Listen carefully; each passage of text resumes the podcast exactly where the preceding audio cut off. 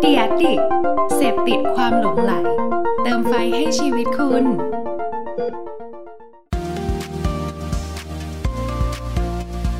Addict Talk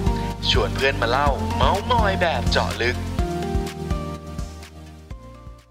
สวัสดีครับ ขอต้อนรับทุกคนเข้าสู่ Addict Talk นะครับ รายการไลฟ์ของ Ad Addict นะครับ ที่เราเนี่ยจะเชิญเพื่อนๆ พี่ๆ นะฮะที่อยู่เบื้องหลังความคิดสร้างสรรค์เจ๋งๆ ต่างๆ นะครับ ไม่ว่าจะเป็นคนใน agency content creator นะฮะ หรือว่าเป็นบุคคลที่อยู่ในวงการนี้แหละ แต่ว่าเป็นหลากหลายอาชีพที่เราเนี่ยอาจจะไม่ได้รู้จักดีว่าเฮ้ยอาชีพเขาเนี่ยทำอะไรกันบ้าง นะฮะก็จะชวนมาพูดคุยกันนะครับเมาส์มอยแบบสบายๆนะครับประมาณ 1 ชั่วโมงเต็มนะฮะแต่ว่าแน่นอนว่าเราก็จะเจาะลึกเนื้อหาที่น่าสนใจ แล้วก็เป็นประโยชน์กับเพื่อนๆแน่นอนนะครับก็ก่อนอื่นนะฮะวันนี้ก็ย้ำกันอีกเช่นเคยว่ารายการของเราถ้าสมมุติว่ามีเพื่อนๆเข้ามารับชมสดๆเนี่ยเราสามารถพูดคุยกับผมเองกับแขกรับเชิญกันได้นะฮะซึ่งแน่นอนว่าช่วงหลังโควิดมานี้นะฮะก็ เริ่มเห็นแหละว่าเพื่อนๆอาจจะมาดูสดน้อยลงเนาะแต่ว่าก็มีคนมาดูย้อนหลังกันเยอะมากขึ้นด้วยนะครับดังนั้นถ้าสมมติว่าเพื่อนๆมาระหว่างทางนะฮะก็อย่าลืมนะครับไปติดตามรับชมย้อนหลังกันได้นะครับทั้งใน Facebook ทั้งใน YouTube นะครับแล้วก็อีกช่องทางหนึ่งก็คือพอดแคสต์ด้วยนะครับสามารถเสิร์ชได้เลยครับว่า Addict Talk นะครับ วันนี้ครับผมไม่เกริ่นอะไรมากนะฮะเพราะว่าต้องบอกเลยว่าเป็นวันหนึ่งที่ผมเนี่ยตื่นเต้นมากนะครับเพราะว่าได้มีโอกาสนะฮะแขกรับเชิญของเราในวันนี้เนี่ยถือว่าเป็นไอดอลคนหนึ่งของผมเลยเหมือนกันนะครับโอเคมามาคุยกับเขากันเลยดีกว่านะครับพี่เอสสวัสดีครับ สวัสดีครับ สวัสดีครับอ่าเราอันนี้ไม่พี่เกต้ริ่อนงกอะไรดอะไรมากป่ะครับพี่ไม่ต้องพี่เลยพี่ฮะต้องกดอะไรเราอ๋อไม่ต้องเลยใช่ไหมเข้ามาแล้วใช่ไหมโอเคโอเคใช่ครับผม ก็วันนี้นะฮะอย่างที่ผมบอกไปเราจะอยู่กับพี่เอ็ดดี้นะครับตลอดหนึ่งชั่วโมงเต็มนี้ซึ่งถ้าเพื่อนๆมีคำถามอะไรอยากพูดคุยกับพี่เอ็ดดี้เนี่ยก็พูดคุยกันเข้ามาทาง comment ได้เลยนะครับอ่าก่อนอื่นครับรบกวนพี่เอ็ดดี้แนะนำตัวอีกทีหนึ่งให้เพื่อนๆเนี่ยได้รู้จักเพิ่มเติมกันหน่อยครับ ตามข้างล่างเนี่ยที่เขียนเลยครับ ชื่อเล่น ชื่อเล่นคือเอ็ดดี้ครับ จุมพจน์จันยหาร แต่จริง ๆ แล้วปัจจุบันเนี้ยชื่อว่ายานวุฒิจันยหารครับ แต่อ๋อเหรอจุมพจน์เนี่ยเป็นชื่อจริง ๆ ที่อืมๆ ที่คุณย่าตั้งให้ อ่า จริงอืมๆพี่ชอบชื่อนี้มากกว่าครับ แต่ว่าถามว่าทำไมเปลี่ยนเป็นยานวุฒิมันมีช่วงหนึ่งของชีวิตที่เรารู้สึกว่าเฮ้ยเราอยากลองว่าไอ้ที่เขาบอกว่าเปลี่ยนชื่อแล้วดีเปลี่ยนเบอร์โทรแล้วมันดีอะไรเงี้ย มันดีจริงเปล่า แล้วดีจริงไหมพี่เอ่อยุ่งยากครับ ซึ่งตอนนี้ไม่เปลี่ยนที่ไม่เปลี่ยนกลับ เพราะว่ามันมันผูกพันกับชื่อที่ต้องเซ็นในเอกสารนู่นนี่เต็มไปหมดเลย ถ้าเปลี่ยนกลับไปเป็นชุมพจน์อีกทีนี่น่าจะหนักเลยทีนี้ตอนนี้ อ่าอือฮึอือฮึนะก็เลยแต่ ถ้าใครสงสัยว่ายังไงเปลี่ยนชื่อเปลี่ยนเบอร์โทรเกี่ยวไหมอ่าฮะไม่เกี่ยว ไม่เกี่ยวไม่ขึ้นเกี่อยยู่วกับตัวเราแล้วครับ เอออือฮึอือฮึได้ฮะเดี๋ยวยังไงเดี๋ยวให้ทีมงานปรับแก้ไขให้เอ้ยไม่นะครับต้องไม่ต้องครับ จริงๆพี่ชอบชื่อนี้มากกว่าจริงๆพี่ชอบชื่อนี้มากกว่าเออโอเค ได้เลยฮะ ก็วันนี้ครับสิ่งแรกที่อยากจะชวนพี่เอ็ดดี้คุยเนี่ยก็คือผมเชื่อว่าหลาย ๆ คนเนี่ยน่าจะติดตามผลงานของพี่เอ็ดเจ็ดวิเนาะชื่อที่หลายๆคนน่าจะคุ้นเคยกัน อยากจะให้พี่เอ็ดดี้ช่วยเล่าย้อนนิดหนึ่งว่าก่อนที่พี่เอ็ดดี้จะมาทำแบบพี่เอ็ดเจ็ดวิเนี่ยพี่เอ็ดดี้เคยทำอะไรมาก่อนบ้างครับเล่าชีวิตคร่าวๆให้เราได้รู้จักกันหน่อยเอ่อจบจบจบตรีจากธรรมศาสตร์ครับ เป็นบริหารเอ่อพวกสารสารสนเทศ แล้วก็ไปทำงานเป็น marketing ให้กับบริษัททัวร์ไปทำงานฝั่ง marketing ให้กับบริษัท เอ่อในเครือ MACO ที่ทำพวกบิลบอร์ดนะครับ ใหญ่ ๆ แล้วหลังจากนั้นก็มาเล่นดนตรีอ่าระหว่างที่ทำงานกลางวันคือเล่นดนตรีไปด้วย ผมทำวงชื่อว่า Jetset'er นะครับสำหรับใครที่ไม่รู้จักเพลงที่ดังก็คือโอ้ baby ฉันรักเธอเท่านั้น นั่นคือวงที่ผมเป็นมือกลองอยู่ ผมเป็นมือกลองมาก่อน แล้วก็ผมออกจากงานประจำเพื่อมาเหมือนแบบโฟกัส ว่าเฮ้ยเราจะทำดนตรีแบบเข้มๆแล้วเราเอาดนตรีอย่างเดียวเลย แล้วก็พอทำดนตรีไปได้ประมาณ สิบปี อ่า เอ้ยแปดปีอะไรเงี้ยครับ ก็เริ่มทำเสือร้องไห้คู่กันไปด้วยอืมอ่า เพราะว่าพวกจริง ๆ แล้วเสือร้องไห้มันเกิดจากการที่คัตโตะมีผม มีคัตโตะมีโค้ดโค้ดกับคัตโตะเนี่ยเป็นพี่น้องกันครับ ดูได้จากชื่อของเขาคอควายเหมือนกันทั้งคู่นะครับ แล้วก็มีนัตตี้อีกคนนึง ซึ่งสามคนจะเป็นเด็กธรรมศาสตร์ แล้วเจอกันบ่อยที่ชมรมดนตรีสากล ประจำมหาวิทยาลัยธรรมศาสตร์ TU Band นั่นเอง TU ก็คือธรรมศาสตร์ University แล้วก็แบนเป็นวงประจำมหาลัย ก็คือเล่นดนตรีด้วยกันเป็นเด็กติดเกมทั้งสี่คน แล้วเล่นเกมกันหนักมากจนรู้สึกว่าเฮ้ยชีวิตมันมันไม่มีสาระเลยว่ะเราเราลองเราเจอกันเนี่ยเอาเวลาจากที่เล่นเกมวันละสี่ถึงหกชั่วโมง ลองเจียดบ้างไหมจากสี่เนี่ยเอาแบ่งครึ่งมาทำงานบ้างไหมแล้วงานอะไรที่เราทำกันได้บ้างก็ ลองทำคลิปกันดูไหม เพราะว่าช่วงนั้นแบบ YouTube กำลังมาอะไรเงี้ยครับ อ่าเอ๊ะก็เลยเป็นคำถามคืออะไรนะครับอ๋อนี่แหละฮะพี่พี่ให้ให้ให้พี่เล่าชีวิตพี่เอ็ดเจ็ดวิว่าแบบเอ้ยอ่าก่อนหน้านี้พี่ทำอะไรยังไงไปบ้าง ก็อย่างที่พี่เอ็ดดี้เล่าก็คือ ก็ทำมาหลากหลายแหละ ทั้ง marketing อ่าครับทั้งนู่นทั้งนี่แล้วก็วันหนึ่งก็กับ the แก๊งนะฮะ ก็เปิดเสือร้องไห้กันขึ้นมา ใช่ไหมใช่ครับครับอ่า แล้วจนพีเอเจ็ดต่อวิครับเพจพีเอเจ็ดวิเนี่ยเกิดมาได้ยังไงอะฮะ หลังจากนั้น ทำเสือร้องไห้มาได้ประมาณห้าปีได้ครับ แล้วราคาในการรับงานของเสือร้องไห้เนี่ยมันค่อยๆ สูงขึ้นเรื่อยๆ สูงขึ้นเรื่อยๆ สูงขึ้นเรื่อยๆ สูงไปเรื่อยๆ จนลูกค้าบางกลุ่มที่เขามีงบจำกัด เช่นแบบแคมเปญของเขามีเงินอยู่แบบนิดเดียวเขาเหลือบอกเขาเหลืออยู่แสนเดียวเอง มาจ้างเสือร้องไห้ไม่พอแฮะอะไรอย่างเงี้ย เราก็ต้องไม่ใช่เราโค้ดที่เป็นน้องชายของคาโตะ โค้ดเนี่ยเป็นฝ่ายเขาเรียกว่าอะไรเหมือนเป็นกุนซือของสี่คนเลย คือเขาจะมองเรื่องธุรกิจขาดมาก เขาบอกว่าแต่ละคนไปทำเพจของตัวเอง แยกเป็นงานเดี่ยว เพื่อจะไปเอ่อเซิร์ฟงานของลูกค้าที่เขามีงบจำกัดน้อยๆ อะไรอย่างเงี้ยครับอืมซึ่งจริงๆเพจพี่เอ็ดเจ็ดวิเนี่ยตั้งมาเกินเกินสองปีครับ แต่จำไม่ได้ว่ากี่ปีแล้ว แต่ช่วงแรก ๆ ไม่ไม่ไม่ขยันจะทำไม่อยากจะทำเพราะว่าอืมรู้สึกว่าเล่นดนตรี อะแบร์ๆเลยก็ได้ครับเล่นดนตรีผมจะได้เงินเดือนอยู่ประมาณแสนกว่าบาท แล้วทำเสือร้องไห้เนี่ยก็ได้อีกประมาณแสนกว่าบาท ก็แบบอืมเอ๊ะเดือนหนึ่งมันก็เกือบเกือบสามแสนเฮ้ยมันก็โอเคเหมือนกันนี่หว่า ก็ไม่ต้องขยันอะไรเพิ่มแล้วอือฮึแต่พอเมื่อมีลูกเท่านั้นแหละ ไม่จุดพอเปลี่ยนครับ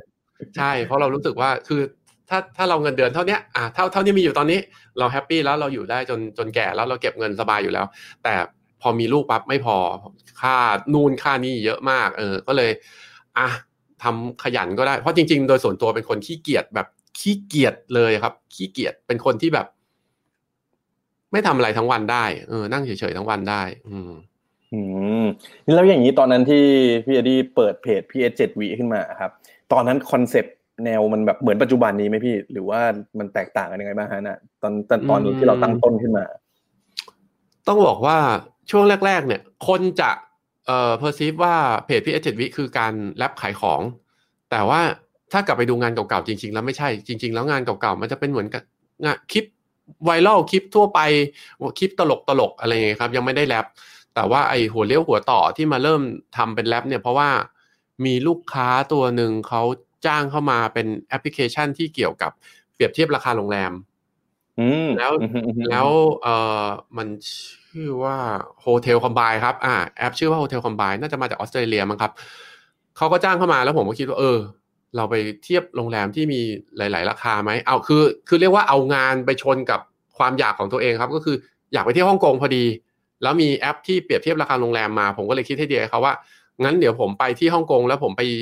เทียบโรงแรมแบบห้าเลนราคาให้ดูเอาไหมครับอะไรเงี้ย แล้วก็ไปถ่ายคลิปกลับมา ถ่ายกลับมาเสร็จปั๊บ แล้วก็มา narrate เสียงลงไป เหมือนงานสไตล์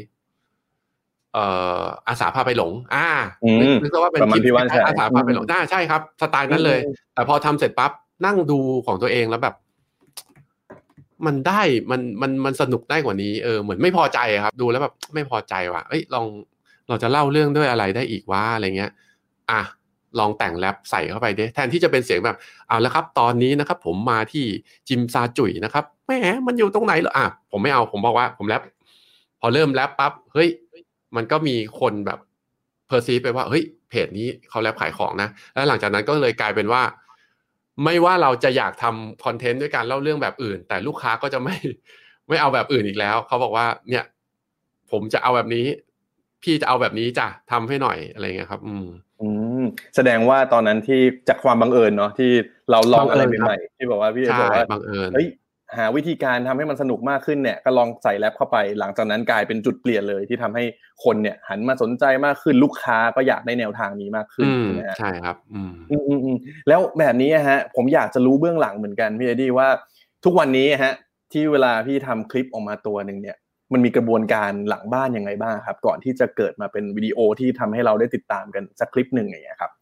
อ่าเอาละครับ ตอนนี้เรามีผู้ชมของเราอยู่ ถือว่าโชคดีนะครับ อ่า เริ่มจากเห็นกระดาษข้างๆนี้ไหมครับ ถ้าเดี๋ยวนะครับ ถ้าหันไปเนี่ย จะเห็นว่าตรงนี้มันจะเป็นเหมือนแบบโอ้โหเป็นงานเออเออเออเออแล้วก็เป็นเหมือนเป็น brief ของแต่ละตัวแบบสั้น brief แบบ brief จริง ๆ แบบคำเดียวว่าลูกค้าอยากได้ key message อะไร แต่มันจะมี brief brief เต็มอยู่อยู่ใน group LINE อะไรอย่างเงี้ยครับ เออก็คือสมมติมีกรุ๊ปลูกค้า ABC ผมก็ใส่เลยอ่าให้ให้ AE เขาช่วยว่าเอ้ย key message มีอะไรบ้างใส่เข้าไปในนั้น แล้วเวลาผมทำตัวไหนผมก็นั่งดูเออเริ่มจากพอมีบรีฟแปะอย่างเงี้ย เราก็จะนั่งแล้วก็เหม่อมองไปเรื่อยๆว่า เออ ตัวนี้ควรจะเล่าเรื่องอะไรเพื่อให้เพื่อให้สินค้ามันมันน่าดูมากขึ้น เพราะสินค้าส่วนใหญ่เราต้องเราต้องรู้ก่อนว่า มันเป็นสินค้าแบบเอ่อคอมมอดิตี้อะครับ เหมือนแบบ สมมุติมีข้าวสารมาให้ขายคือเอาละข้าวสารมันก็ส่วนใหญ่มันก็เหมือนกันหมดคนแยกไม่ออกอยู่แล้วว่าข้าวสารของคุณมัน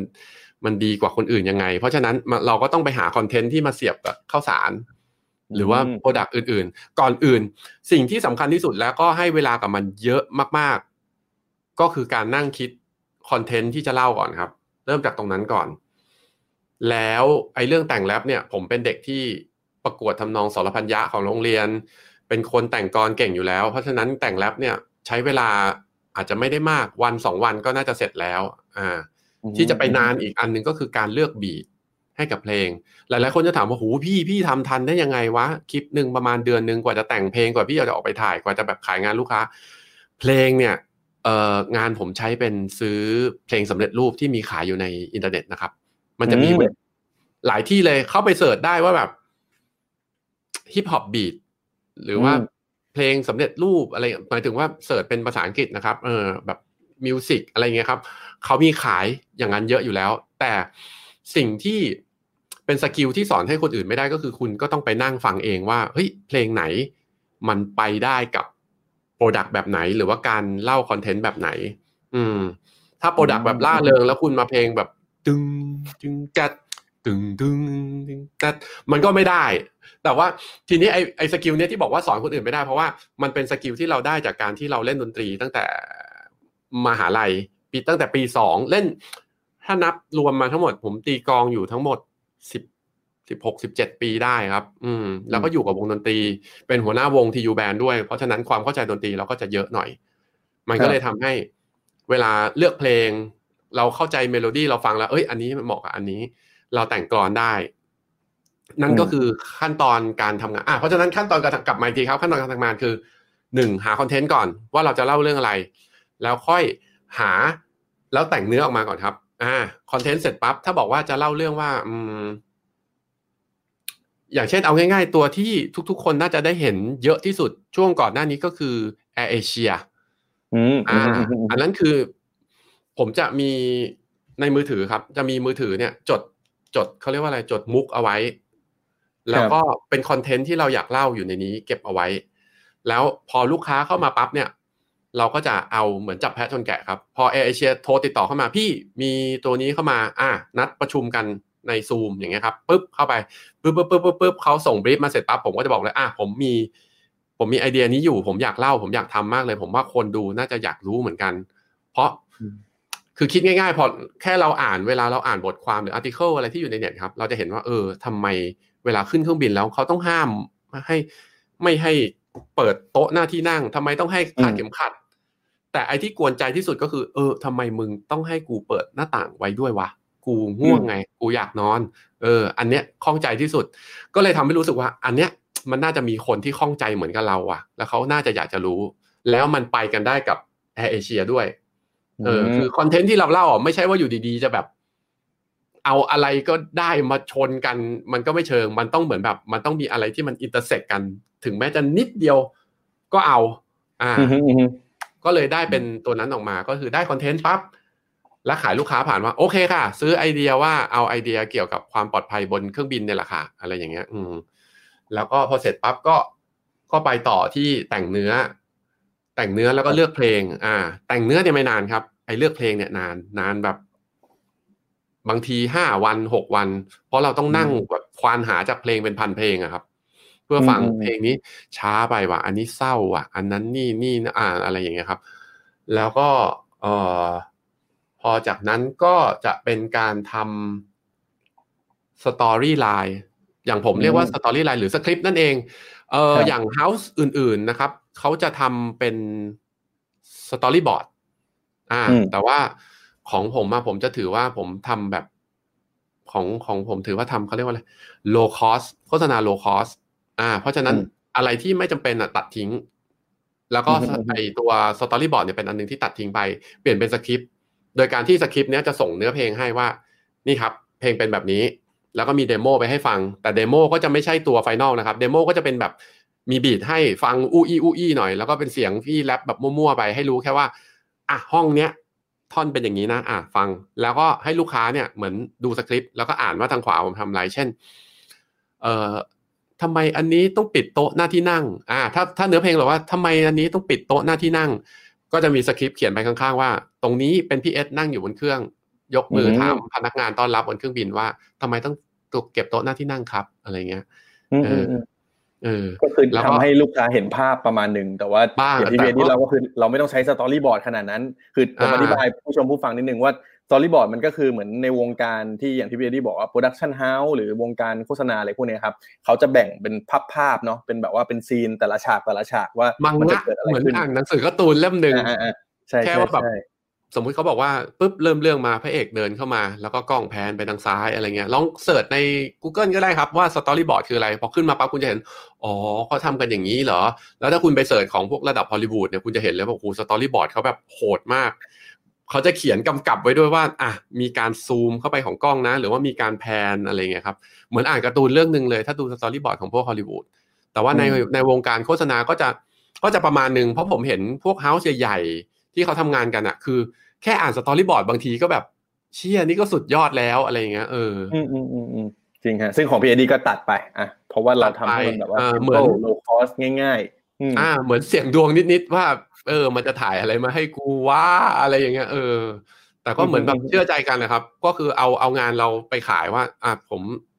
เคยเห็นแล้วใช่ไหมครับ ว่าผมทำได้ประมาณไหนก็ประมาณนั้นนะครับ เออ อืม อืมพอพอพี่เอ็ดเล่าอย่างเงี้ย พอพอมาปุ๊บอ่าแน่นอนว่ามันก็ต้องต่อไปด้วย production ทำวิดีโอตัดต่ออะไรมาจนเสร็จอย่างที่ทุกเราพวกเราเห็นเนาะแล้วอยากจะรู้ครับว่าแล้วตอนเนี้ยทีมงานเนี่ยของทีมที่ทำสำหรับพี่เอ็ดเจ็ดวิเลยนี่แบบเยอะไหมพี่มีกี่มีกันกี่คนนะฮะ ของพี่เอ็ดเจ็ดวิเนี่ยจะมี AE หนึ่งคนครับ ซึ่ง AE จะเป็นคนเดียวกันกับที่ขายงานของเสือร้องไห้ ก็คือดูทั้งเสือร้องไห้ ต้องเรียกว่า เสือร้องไห้เนี่ยเป็นเป็นเหมือน umbrella ใหญ่ครับ แล้วพี่เอ็ดเจ็ดวิก็คือย่อยอยู่ข้างในนั้น เหมือนอย่างที่บอกไปตั้งแต่ต้น ถ้าใครไม่ได้เข้ามาตั้งแต่ต้นนะครับ ก็คือ เกิดจากเสือร้องไห้ก่อน แต่เสือร้องไห้เนี่ย ราคารับต่อคลิปหนึ่งมันเริ่มแพง ก็เลยอะทำเดี่ยวของแต่ละคนแยกออกมา เพื่อไปรับงานที่มันเล็กลงอะไรเงี้ยครับ อะเพราะฉะนั้นคนที่เป็น AE ก็จะเป็นคนเดียวกับเสือร้องไห้ แล้วก็รับงานเดี่ยวให้กับคัตโตะโค้ดนัทคนเดียวกันหมด แล้วก็อันนี้หนึ่งคนนะครับ นี่คือทีมงานสองก็คือผู้ช่วยผู้กำกับและโปรดิวเซอร์ คนนี้ก็คือจะเป็นเหมือนน้องที่คอย ถ้าผมบอกว่า เฮ้ย ตัวนี้พี่จะไปถ่ายที่สตูดิโอนี้ ใช้กล้องของทีมนี้ตากล้องคนนี้ เอ่อต้องใช้ prop man ด้วยนะ ต้องใช้โน่นนี้จะคุยกับโปรดิวเซอร์คนนี้ก็คือคนที่สองครับ คนที่สามคือคนทำเอ่อตัดต่อ editor และคนที่สี่คือ CG ครับ ถ้า ถ้าเอาจริง ๆ ก็ประมาณนี้ครับสี่คนอืมใช่สี่คนโอ้ตอนแรกตอนแรกผมนึกว่าเยอะกว่านี้นะเพราะว่าแบบโหพี่ทำงานออกมาแบบให้เราติดตามอยู่อย่างต่อเนื่องต้องต้องเรียกว่าเนี่ยครับ ดูจากดูจากริ้วรอยบนหน้าเป็นคนนอนน้อยมากคือนอนนอนน้อยจริง ๆ นอนจนแบบบางช่วงก็เข้าโรงพยาบาลบ้านหมุนบ้าง แล้วก็ช่วงนี้จะเป็นประสาทตาบวมน้ำอยู่ครับ อืมตาทางขวานี่เป็นยังไงพี่เอ่อ อันนี้รอบรอบนี้น่าน่าจะเป็นไม่หนักครับ รอบรอบแรกที่เป็นเนี่ยเมื่อประมาณสองปีสามปีที่แล้วครับ คือมันจะเหมือนคุณมองไปปั๊บให้กำให้ยกกำปั้นขึ้นมาประมาณเนี้ยครับ แล้วเหมือน มันมันเหมือนมันมีดวงดวงหนึ่งตรงเนี้ย อืมอ่าสมมติสมมุติว่า สมมุติว่าคุณผู้ชมดูจออยู่ตอนนี้ใช่ไหมอันเนี้ยประมาณเท่าฝ่ามือเนี้ยตรงเนี้ยคือเป็นดวงดำๆเลย มองไม่เห็น เออคือเห็นก็เป็นสีชาๆมองไม่ค่อยชัด อย่างเงี้ยครับ คือมันเหมือนว่า ไอสมมุติว่าลูกตาคนมันเป็นวงกลมอย่างนี้ใช่ไหมครับ แล้วนี่เป็นสายที่ต่อเข้าไปถึงเส้นประสาท ไอจอประสาทตาที่อยู่ข้างหลังตรงนี้ครับ มันเหมือนมันมันมันบวมออกมาทำให้ภาพที่มันแทนที่จะไปตกตรงจอรับภาพมันนั้นไม่ตก มันก็เลยกลายเป็นดวงดำๆก็เคยเป็นเอ่อหมอก็บอกว่าน่าจะเป็นเพราะความเครียดแล้วก็พักผ่อนน้อยมันก็มีส่วนนะ ก็กินยาแล้วก็พักไปประมาณสองสาเดือนก็หาย แต่ผมหมอเขาก็บอกว่ามันมันจะกลับมาเป็นได้อีกนะ ถ้าแบบเครียดอีกหรือว่าอะไรอย่างนี้อีก ซึ่งมาแล้วครับ ต้องระวังนะฮะมีอ่ามีมีเพื่อนๆถามครับพี่เอสว่าเมื่อกี้พี่เอสพี่เอสเล่ามาว่าในทีมมีใครบ้าง มีเพื่อนๆถามว่าแล้วใครเป็นครีเอทีฟล่ะครับ พี่เนี่ยฉันนี่ไงฉันน่ะสินี่ครับ พี่คือครีเอทีฟครับ งานทุกตัวจะแบบ เอ้ยใครคิด พี่คิดเอง เพลงแต่งเองครับ เอ่อ beat เลือกเองคือ ต้องเรียกว่างานส่วนใหญ่มาตกอยู่ที่นี่มก็คือเหมือนผู้กำกับคนหนึ่งที่แบบเขียนทุกอย่างเสร็จหมดแล้ว แต่คือ AE มีหน้าที่รับ brief แล้วก็มา brief ผมต่ออีกทีนึงอ่าโปรดิวเซอร์มีหน้าที่เป็นเหมือนแบบสนองสนองความต้องการอะคือแบบว่าเฮ้ยพี่อยากได้ภาพแบบนี้พี่อยากได้ไอ้นี่กล้องแบบนี้กล้องแบบนี้นะช่วยไปหาให้หน่อย ผมจะไม่ดีลก็คือให้น้องคนเนี้ยครับเป็นคนโทรไปขอว่า สวัสดีค่ะจะใช้อันนี้ค่ะ วันนี้ว่างไหมคะอะไรเงี้ยอ่า ส่วนอีกสองคนก็ มือตัดต่อกับมือทำซีจีครับอืมอืมอืมอืมอืมมีสิ่งหนึ่งที่ผมเชื่อว่าคิดคิดว่าหลาย ๆ คนน่าจะอยากรู้ครับ ในช่วงตอนโควิดนะพี่อย่างของพี่เอดดี้เองมีผลกระทบไหมฮะเพราะว่าเราเอาละจะเห็นเลยว่าแบบหลากหลายธุรกิจคือโหยโดนกันหนักหน่วงนะเอ่ฮะอมันกระทบแต่น้อยมาก เรียกว่าไม่กระทบก็ได้ กระทบมันแค่ลูกค้าเขาขอเลื่อนไทม์ไลน์อืมว่าสมมติเขาบอกว่าเขาจะของานจะออนเดือนช่วง เมษาค่ะ แต่ช่วงเมษาเราจะถ้าจำกันไม่ผิดเนี่ยมีนาเมษามันเป็นช่วงที่กำลังกราฟมันกำลังขึ้นไปพีคเพราะฉะนั้นลูกค้าเนี่ยเขาจะเห็นแล้วว่าเอ้ยออนไลน์คนไม่มีสมาธิอะไรกันเลยคนจะดูแต่เรื่องโควิด วันนี้ติดกี่คนวะเพิ่มกี่คนวะเฮ้ยแล้วสถานการณ์ต่างประเทศเป็นไงเอ้ยแล้วเราจะได้ไปเที่ยวต่างประเทศกันไหมเอาแล้วมีใครเข้ามาในเมืองไทยบ้างเนี่ยอะไรอย่างเงี้ยคนจะไม่มีสมาธิจะดูจะดูอะไรที่ขายของหรืออะไรช่วงนั้น ไม่มีไม่มีสมาธิจะดูอะไร เพราะฉะนั้นเขาจะขอบอกว่าเฮ้ยโฮไว้ก่อน เมษาอย่าเพิ่งออน ขอไปออนช่วงพฤษภา ถ้าใครไปย้อนดูเพจพี่จะเห็นว่าช่วงพฤษภาจะแบบโอ้โหมึงออนงานเหมือนมึงแทงบอลแล้วแทงผิดข้างอะ แบบโอ้โหยิกยิกยิกยิกยิกเลย นั่นคืองานที่ประมาณสองเดือนรวมกันมาแล้วก็ไปอยู่ตรงนั้นครับอ่าแต่ถามว่าปริมาณงานน้อยลงไหมก็ไม่ครับ เป็นปริมาณงานที่ปกติ อืมเนี่ยแล้วอย่างปกติของของของพี่เอ็ดดี้แบบเวลามีลูกค้าติดต่อมาอย่างเงี้ยครับ เรามีแบบ วิธีในการเลือกรับลูกค้าไหมว่าแบบเฮ้ยแบรนด์นี้ถ้าเป็นสินค้าแบบนี้ฉันไม่รับนะอืมหรือว่าอะไรยังไงบ้างฮะเผื่อแบบอะเผื่อลูกค้าฟังอยู่จะได้รู้เหมือนกันว่า ถ้าจะติดต่อทำทำกับพี่เอ็ดดี้เนี่ย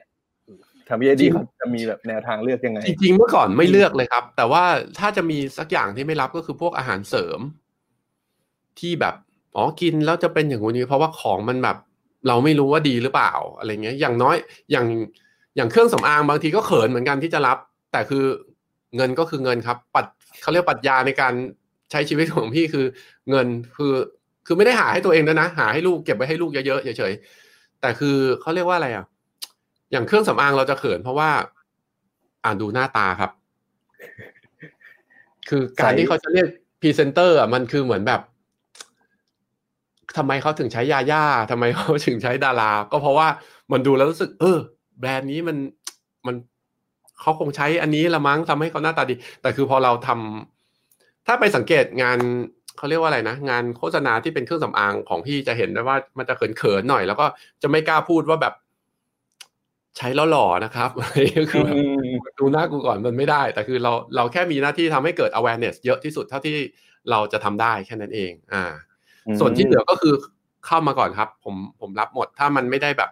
ถ้ามันไม่ได้เลยคิว เพราะว่าผมจะมีกฎอยู่ว่าหนึ่งเดือน ผมจะทำได้ประมาณสี่ตัวครับ อืมอืมอืมอืมอืมเพราะว่าเคยทำรัไมบถึงต้องกำหนดสี่ตัวครับพี่เอ่อเอ่อเป็นข้อตกลงกับทางเสือร้องไห้ครับ เรียกว่าแบบอืมเขาเรียกว่าอะไรนะให้เดือนหนึ่งรับสี่ตัวไม่เครียดเกินไป แล้วก็ เออเขาเรียกว่าอะไรอะ เคยรับหกตัวแปดตัวแล้วครับ มันก็สุขภาพไม่ค่อยดีมันนอนน้อย ช่วงประมาณต้นปีที่แล้วมั้งครับโอ้โหนอนแบบ เดือนหนึ่งอะนอนสามชั่วโมง เพราะว่าอืม หนึ่งเดือนผมต้องขนาดนั้นทำเลยคลิปออกมาให้ได้แปดตัวแปดหนึ่งแปดแปดสองสิบหกแปดสามยี่สิบสี่มีประมาณ อะวิดีโอหนึ่งตัวต้องทำให้เสร็จสี่วัน ตั้งแต่รับบีฟจนถึงถ่ายเสร็จสี่วันต้องเสร็จหนึ่งตัวนั่นนะครับ มันก็มันก็จะมีปัญหาว่าแบบ จะมีบางช่วงที่แบบคุยกับเมียไม่รู้เรื่องเมียถามอะไรก็ตอบไม่ตรง เบลออ้องไปกองหนึ่งก็นึกว่ากองของสปอนเซอร์อีกเจ้าหนึ่งอะไรเงี้ยครับ มันจะงงๆไปหมดเลย อือืมมอืมอืมอืม แล้วถ้าพูดถึงจริง ๆ ของพี่เอ็ดดี้ก็คือทำมาเยอะมาก มีตัวไหนไหมพี่ที่เรารู้สึกแบบประทับใจชอบงานตัวเองอันนี้มากเป็นพิเศษเลยอะฮะโหอืม จริง ๆ ชอบหลายตัวนะครับ มันมันจะมีงานหลายแบบ แต่ถ้าชอบที่พอจะจำได้แม่นๆก็น่าจะมีรถดีซุปก้อนที่เป็นแบบรวมรวมของดีห้าอย่าง เพราะตัวนั้นจะแบบ ไอเดียก็ดีภาพก็ดีอะไรอย่างเงี้ยครับ คือทำแล้วรู้สึกเอออันนี้สนุกว่ะ ยิ่งทำยิ่งสนุกอะไรอย่างเงี้ยครับ แต่มันส่วนใหญ่มันอยู่ที่ brief ด้วยถ้า brief มาแล้วมันมันดันเข้ากับไอเดียที่เรามีอยู่หรือว่าเราคิดไอเดียใหม่ ๆ ได้ ปิ๊งให้เขาได้เนี่ย แล้วมันคือเราเราคิดออกปั๊บเราจะรู้เลย อันนี้ห้าดาว อันนี้สี่ดาว อันนี้สามอันนี้สองอะไรเงี้ยครับ อืมอืมอืมอืมอืมหลังๆจะเริ่มมีหลังๆ เริ่มมีคุยกับลูกค้าแล้วว่าพี่ครับอะตัวเนี้ยผมว่าไอเดียนี้นะ มันจะไม่ได้ผมกะแชร์ให้เลยเขาเรียกว่ากะ engagement ให้เลยว่าผมว่า engagement พี่น่าจะได้ประมาณแบบสี่หมื่นห้าหมื่นมันอาจจะไม่สูงนะครับ พี่พี่โอเคหรือเปล่าอะไรอย่างเงี้ย อืมอืมอืมอืมแสดงว่าเวลาเราร่วมงานกับลูกค้าก็ต้องคุยเยอะทำความเข้าใจเยอะเหมือนกันว่าทุกอันมันอาจจะไม่ได้แบบโอ้โหหลังๆมาอ่าหลังๆมาจะพยายาม คือเมื่อก่อนคือจะไม่ไม่ไม่อยากจะคุยกับลูกค้าเลย คือให้ AE เขาไปคุยแล้วก็ มาบอกว่าจะทำอะไรโอเค แล้วก็ไปบอกทางลูกค้าหน่อยว่าพี่จะทำแบบนี้นะครับอะไรอย่างเงี้ยเออแต่หลังๆมาพยายามเหมือนแบบเออก็อยากจะคุยกับลูกค้าให้มากขึ้น เพราะว่าการที่มันคุยกันโดยไม่มี buffer บางทีมันก็ดีเหมือนกันอืมแล้วเราก็จะได้สื่อสารกับเขาตรงๆเลยว่าอ่าพี่ผมบอกตรงๆเลยตรงเนี้ยไอเดียนี้มันสองดาวแล้วผมคิดคิดไม่ออกจริงๆเพื่อจะให้มัน push ขึ้นไปให้ได้ห้าดาวอะไรอย่างเงี้ยเออเพราะคนมาใช้เงินกับเราเป็นหลักแสนแล้วบางทีเราก็เหมือนแบบ ให้เราคิดว่าเราทำ product ตัวหนึ่งอะ โดยเฉพาะ SME อะที่เขามีเงินไม่ได้เยอะอย่างเงี้ยครับเขาบอกเขามี product ตัวนี้เขาแบบเขา bet เลย อันนี้คือเขาพนันเลยว่า เหมือนกันเขาเรียกอะไรอะเทหมดหน้าตักของเขาว่าเอ้ยอะตรงเนี้ยผมมีให้พี่อะเท่านี้นะเออเราก็อยากให้เขาได้ของที่มันแบบเกิน value ที่เขาจ่ายมาอะไรเงี้ยครับ อืมอืมเวลาเวลาตัวไหนที่ทำออกไปแล้ววิวเยอะๆแชร์เยอะๆเรารู้สึกเออ ดีว่ะ เหมือนแบบเราเราเราได้ได้ทำอะไรให้คนที่เขามีงบจำกัด เออ อืมอืมอืมอืมจริง ๆ มันมีอีกมุมหนึ่งพี่เอ็ดดี้ที่ที่ผมอยากรู้เพราะว่าผมอะได้มีโอกาสเริ่มได้คุยกับ creator ที่แบบว่าอะ level top top เหมือนพี่เอ็ดดี้นี่แหละหลาย ๆ คน แล้วเขาก็มีคำแนะนำมาหนึ่งที่เขาจะบอกว่าเฮ้ยถ้าอยากเป็น creator ที่แบบที่ดีที่แบบว่าเจ๋งๆ อยากทำให้มันสำเร็จเนี่ยต้องหาเหตุผลให้ได้ว่าทำไมคนถึงเขาถึงต้องติดตามเราอย่างเงี้ยฮะ เลยอยากรู้อืมในมุมของพี่เอ็ดดี้เหมือนกันว่า ทุกวันเนี้ยคนที่เขาตามเราโอ้โหเป็นหลักแสนหลักเท่าเนี้ยฮะทำไมพี่คิดว่าทำไมเขาถึงอยากจะติดตามเราอะฮะพี่คิดว่าเป็นเรื่องการเลือกคอนเทนต์มากกว่าที่เลือกเลือกมาเล่าอ่าเพราะว่าคือจะมีจะมีลูกค้าหรือเอเจนซี่หลาย ๆ ท่านอาจจะเข้าใจผิดเวลาดูเพจพี่เอเจ็ดวิแล้วคิดว่าเฮ้ย คนนี้คนรู้จักเยอะ และคนพร้อมที่จะดูงานของเขา แต่ว่าต้องต้องแยกอันนั้นออกก่อนครับ คืออะอาจจะมีคนรู้จักอยู่บ้าง แต่ว่าคนที่เข้ามาดูงานส่วนใหญ่อะเขาไม่ได้สนใจว่าเฮ้ยพีเอสว่ะเขาสนใจว่า ไอ้หน้าปกที่เขียนมาเนี่ย มันเป็นคอนเทนต์ที่เขาอยากดูหรือเปล่า อืม เพราะว่าบางทีหลังๆมาลูกค้าบางท่านก็จะมาแบบ พี่พี่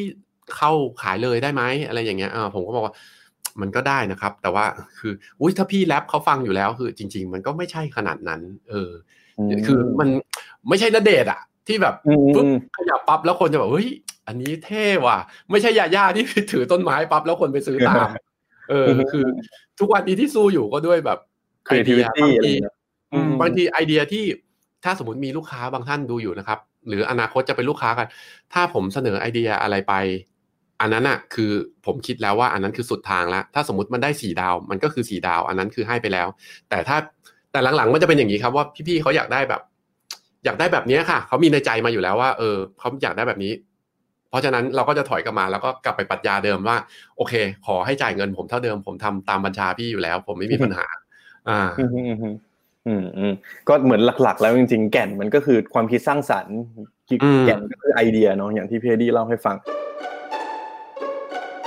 พอพูดถึงไอเดียแบบนี้ฮะอะผมอยากจะพักมาคุยเกี่ยวกับโฆษณาสักนิดนึงเพราะว่าไหนๆวันนี้พี่เอ็ดดี้ให้เกียรติมาออกสื่อเกี่ยวกับ โฆษณานะครับครับจริงๆมีมีการบ้านอันหนึ่งที่ฝากพี่เอ็ดดี้เตรียมมานะครับว่าถ้าพูดถึงผลงานโฆษณาหรือว่าการสื่อสารอะไรเลยครับ มีงานไหนที่แบบว่าเฮ้ยพี่รู้สึกว่าชื่นชอบแล้วแบบอยากจะมาแชร์บ้างครับวันนี้จริง ๆแล้วเป็นคนไม่ได้รู้เรื่องเขาเรียกว่าอะไรนะครับ เรื่องโครงสร้างอะไรที่อยู่ข้างหลังของโฆษณาเฉยๆแต่ว่าเป็นติ่งของพี่ต่ออพี่ต่อฟิโนอ่าอืมตั้งแต่ ตั้งแต่จนเครียดกินเหล้าตั้งแต่โฆษณาเก่าๆของแกเลย คือ ตั้งแต่เราไม่รู้ว่าโฆษณานั้นใครเป็นคนทำเรารู้สึกว่า เนี่ย เนี่ยคือโฆษณาที่ดี การที่เราแบบอะเพลย์ไปได้เลยครับ เนี่ย ถ้าเป็นผมคิดว่าน้องๆเด็กๆหลายคนอาจจะไม่เคยเห็นนะแต่ว่าถ้าเป็นรุ่นอะรุ่นเรารุ่นพี่นี่คือกินเห็นเหล้าทุกคนแน่นอนจนเครียดกินเหล้าอืมจนเครียดกินเหล้า อืมจนเครียด อืมกินเหล้าจนอืมเครียด กินเหล้าก็เลยยิ่ง จนยิ่งมึงก็เลิกสิเหล้าอะ จนเครียดเลิกเหล้าเลิกจนก็เริ่มต้นเข้าพรรษานี้ อืม งานแกแบบ คือรู้เลยว่าตัวเองอะทำแบบแกไม่ได้เลย ไม่มีทางเลย ฝึกอีกแบบร้อยปีก็ไม่ไหวอะคือ พี่ต่อเก่งจริง เก่งจริง ๆ เออ แล้วคือ และแกไม่ได้เหมือนแบบนานๆมาทีอะไรแกโหหมัดฮุกทั้งนั้นเลยโฆษณาแกแต่ละตัว เพราะปัจจุบันนี้จะตามจะตามเพจของทางฟิโนมิน่าอยู่ อ่าอืมแล้วก็เวลามีงานใหม่ ๆ มา คือไม่ต้องเป็นของพี่ต่อก็ได้ แต่จะจะชอบดูงานของของผู้กำกับที่เขาทำเหมือนงานไฟล์อาร์ตอะเขาทำงานดีๆ ถ่ายสวยๆ จัดไฟล์สวยๆ อะไรเงี้ยชอบนะครับ แต่ว่า อย่างที่บอกไปตอนต้นว่าเป็นคนขี้เกียจแบบขี้เกียจโคตรๆแล้วเคยเข้าไปทำงานโฆษณาที่เป็น full service แล้ว แล้วรู้สึกว่าไม่ใช่ ไม่ใช่ DNA ของเราเลย ผมไม่สามารถจะเข้าไปนั่งแล้วแบบ ผมสมมุติว่าถือไอเดียไปอันหนึ่งปุ๊บแล้วให้ลูกค้าไปลูกค้าตีกลับมาเอ้ยคุยกันไปคุยกันมาเอเจนซี่อย่างนี้ครับ อย่างนี้ครับเหมือนอยู่ในห้องประชุมแล้วแบบเชี่ยกูอยู่บ้านได้ปะวะแล้วคือ คือลูกค้ากับเอเจนซี่คุยกันให้จบก่อนแล้วค่อยแล้วค่อยอันนี้กูได้ปะวะอยากอยากอยู่บ้านอยากเล่นกับลูกอะไรอย่างเงี้ยครับอืมอืมนะฮะจริงๆมีมีอีกงานหนึ่งที่พี่เอสแชร์มาก็ของพี่ต่อเหมือนกันเดี๋ยวลองให้ใช่ให้ทางทีมงานเปิดให้ดูครับ จริง ๆ งานนี้นี่ก็แบบ ผมก็ชอบมากแล้ว ตอนนั้นผมอันนี้มีโอกาสไป เออ ผมผมมีโอกาสไปตัดสินงานที่ที่ศรีลังกาพี่ แล้วเขาเปิดอันนี้นี่แบบโอ้โหฮากันแบบ มาก ๆนะฮะอะเดี๋ยวเพื่อนๆลองดูกันเร็วๆแล้วกัน น่าจะเคยเห็นกัน แล้ว product มาตั้งแต่ต้นเลยอะแบบแหมแกแสบจริงซึ่งถ้าสังเกตดีๆนะฮะ นักแสดงคนเดียวกันนะครับๆจะเป็นทั้งสองท่านเขาเรียกว่าเหมือนเหมือนคริสโตเฟอร์โนแลนที่เขาจะใช้ cast อยู่ประมาณเนี้ยเอาจะมีอยู่ประมาณสิบคนสิบห้าคนที่เป็นของของคริสโตเฟอร์โนแลนอืมแล้วของพี่ต่อแกเออก็จะแกมากับพี่สายเชียร์ตั้งแต่ตั้งแต่ยุคแรก ๆ แล้วอะ อืมฮึอืมฮึแกผมเล่นผมว่าเพื่อนๆน่าจะเห็นกันแหละ ใช่ใช่ใช่คมมากพี่คนนี้นะฮะโอเค เดี๋ยวยังไงเดี๋ยวให้ทีมงานส่งลิงก์แนบไว้ในคอมเมนต์เผื่อเพื่อนๆไปดูเต็มๆกันละกันนะครับ แต่ว่าจริง ๆ เห็นด้วยกับพี่เอดี้มากๆว่าแบบเฮ้ยงานพี่ต่อของทุกตัวของเขามันแบบโดดเด่นมากๆจริงๆนะฮะคือ ผมเคยไปถามพี่แกเหมือนกันว่าแบบอยากจะไปสัมภาษณ์อะไรเงี้ยครับ แต่พี่เขาแบบไม่ไม่ค่อยให้สัมภาษณ์เท่าไหร่นะอ่าฮะก็มีอ่าอ่าใช่มีความเป็นแบบตัวตนประมาณหนึ่ง นะครับถ้าโอเค เราพักคุยโฆษณามาสักพักหนึ่งแล้วฮะอยากจะให้พี่เอดี้มาแนะนำหน่อย เพราะว่าจริง ๆ หลังจากที่ผมเคยได้มีโอกาสฟังพี่เอดี้หลายๆครั้งเนี่ยเห็นว่าพี่เอดี้ชอบแบบแชร์เนาะเคล็ดลับหรือว่ามุมมองหรือคำแนะนำหลายๆมุมเหมือนกันนะครับ แล้วก็คิดว่าในทุกวันเนี้ยครับเออผมผมอยากรู้อย่างแรกเลยพี่คิดว่าทำไมอาชีพเนี่ย content creator ที่เราทำอยู่เนี่ยครับทำไมเด็ก ๆ คนรุ่นใหม่เขาถึงแบบ อยากจะมาเป็นอาชีพนี้กันนะครับในมุมพี่ อืมมันน่าจะเป็นไอ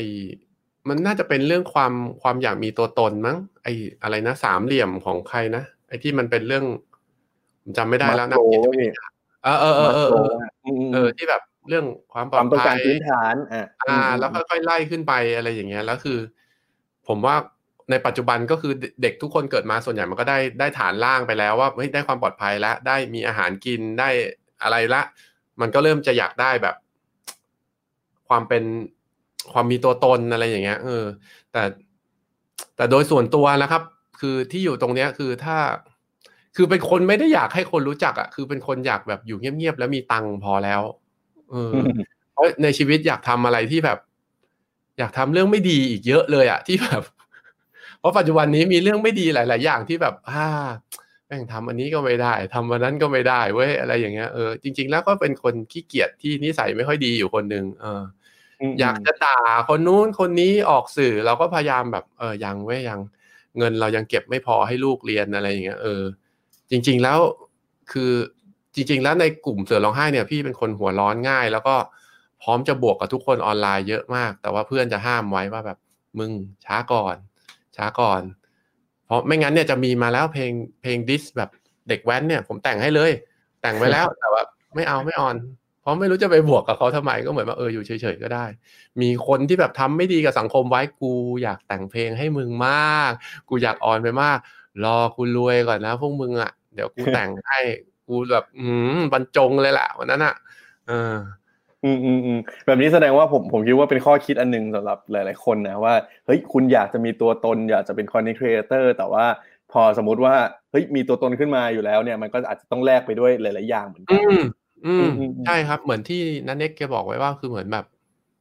ออกจากบ้านแม่งก็คือคุณเป็นคนสาธารณะแล้วนะคุณจะมาบอกว่าไม่ได้นี่เป็นพื้นที่ส่วนบุคคลไม่ได้แล้วนะเออ คือพอคนรู้จักคนเยอะขึ้นปั๊บมันต้องรับผิดชอบสังคมไปในตัว ยกเว้นว่าคุณเป็นคนเหี้ยนะคุณคุณไม่ต้องรับผิดชอบคือ มันมันก็มีแบบเน็ตไอดอลหรือว่าอินฟลูเอนเซอร์ที่เป็นสายแบบ เราจะดูแล้วแบบ อ่า อันนี้กูให้ลูกกูดูไม่ได้เลย เด็ดขาดเลย ไอ้นี่คือเหมือนแบบ เอาผมใช้คำว่าสมองกลวงก็ได้มีหลายคนที่ผมดูแล้วแบบมึงอะไรอะ มึง content มึง คือมึงมึงถอดเสื้อแค่นั้นเลยเหรอ content มึงกระจอกมากเลยการถอดเสื้อแล้วแบบโชว์เรือนร่างนี่คือ ผมถือว่าแบบ มันไม่ต้องใช้ความคิดอะ เออ แล้วก็ อืม นั่นแหละครับ เนี่ยเห็นไหมครับ เห็นความ negativity ของผมเลยยังครับ มันโผล่ออกมาแวบหนึ่งเออแต่แต่ผมว่าปกติแหละ ทุกคนมันมีมีแบบว่ามี side มีแบบมีมุมนี้อยู่ในตัวอยู่แล้ว แต่ว่าแน่นอนว่าถ้าเป็น content creator เป็นอย่างอย่างแค่ของผมอย่างเงี้ยอะผมมาเป็นแบบคนเจ้าของสื่อก็เหมือนกันคล้ายๆ ที่พี่เอ็ดดี้บอกว่าเราก็ต้องระวังมากขึ้นเวลาจะทำอะไรยังไงก็ตามใช่อืมดังนั้นมีอันหนึงที่อยากจะให้พี่พี่เอ็ดดี้แนะนำให้เราได้เรียนรู้กันหน่อยครับว่า คือเราจะเห็นผลงานดีๆ ผลงานที่มันมีความแปลกใหม่มาเรื่อยๆจากพี่ที่พี่เอ็ดทำมาตลอดเนี่ย พี่มีเทคนิคในการคิดคอนเทนต์ให้มันแบบเนี่ยน่าสนใจแบบดูสดใหม่อยู่เสมอยังไงได้บ้างอะฮะหนึ่งครับต้องดูเยอะๆ ดูคนอื่นเยอะๆครับ ลอกไปเลย ใช่ครับเพิ่งพูดคำว่า copy ไป คือไปสอนทุกที่บรรยายทุกที่จะบอกเสมอว่า มึงก๊อปไปเลย แต่มึงก๊อปอย่างมีจรรยาบรรณก๊อปอย่างมีแบบเขาเรียกว่าอะไรอะคือถ้าเป็นวงการเพลงสมัยก่อน ก็เช่นว่า ถ้าคุณไปได้ยินเพลงเพลงหนึ่งจากเกาหลีหรือญี่ปุ่นก็แล้วแต่ แล้วรู้สึกว่าเพลงนี้เพราะว่ะ คุณดึงมา คุณอาจจะเอาท่อน hook ของเขามา เอาเมโลดี้ของเขามาใช้ แต่คุณอย่าเสือกใช้คอร์ดเขานะ ลองใช้อืมคอร์ดบิดไปทางอื่น แล้วคุณฟัง คือเวลาคุณก๊อปเนี่ย คุณก๊อปจากเพลงสิบเพลงเพื่อมาสร้างเป็นเพลงใหม่อืมนั่นน่ะถือว่ามันเขาเรียกว่าอะไรนะครับ บันดาลใจอะเดี๋ยวนะ ภาษาอังกฤษเขาเรียกว่าอะไรนะเอ่อ inspiration อ่าเขาชอบอ่าว่า inspiration กัน ถ้าคุณเอาเพลงห้าเพลงเอาเพลงสิบเพลงมารวมปุ๊บปุ๊บปุ๊บปุ๊บปุ๊บกลายเป็นเพลงใหม่ นั่นคือ inspirationแม้ว่าคนฟังเขาจะฟังแล้วรู้สึกว่า เฮ้ย ท่อน hook นี่มันเพลงของไอ้นี่นี่หว่าเฮ้ย นี่มัน Earth, Wind & Fire นี่หว่า เอ้า ท่อนเวิร์ดนี่มันของ ETC นี่หว่า อะไรอย่างเงี้ย แต่นั่นคือการที่คุณเอาเอาศาสตร์หลาย ๆ อย่างมาปนกันหมดแล้ว เอาของนู้นของนี้มาปนกัน เพื่อให้ได้ของใหม่ขึ้นมา เพราะว่าโลกเราปัจจุบันเนี้ย การจะหาของใหม่แท้ๆจริงๆเนี่ยยากเหลือเกิน เพราะฉะนั้นอืมมันจะเป็นการ mix มากกว่าว่าคุณ mix ยังไงให้มันมีจรรยาบรรณไม่ใช่ว่าคุณไปได้ยินเพลงเพลงหนึ่งมา แล้วคุณก๊อปทางดุนเลย เออ วับมาแล้วแบบใส่แปลเนื้อไทย อันนั้นก็จะเป็นคือก็ว่าไม่ได้อะเออ แต่ว่ามันก็มันก็จะค่อนข้าง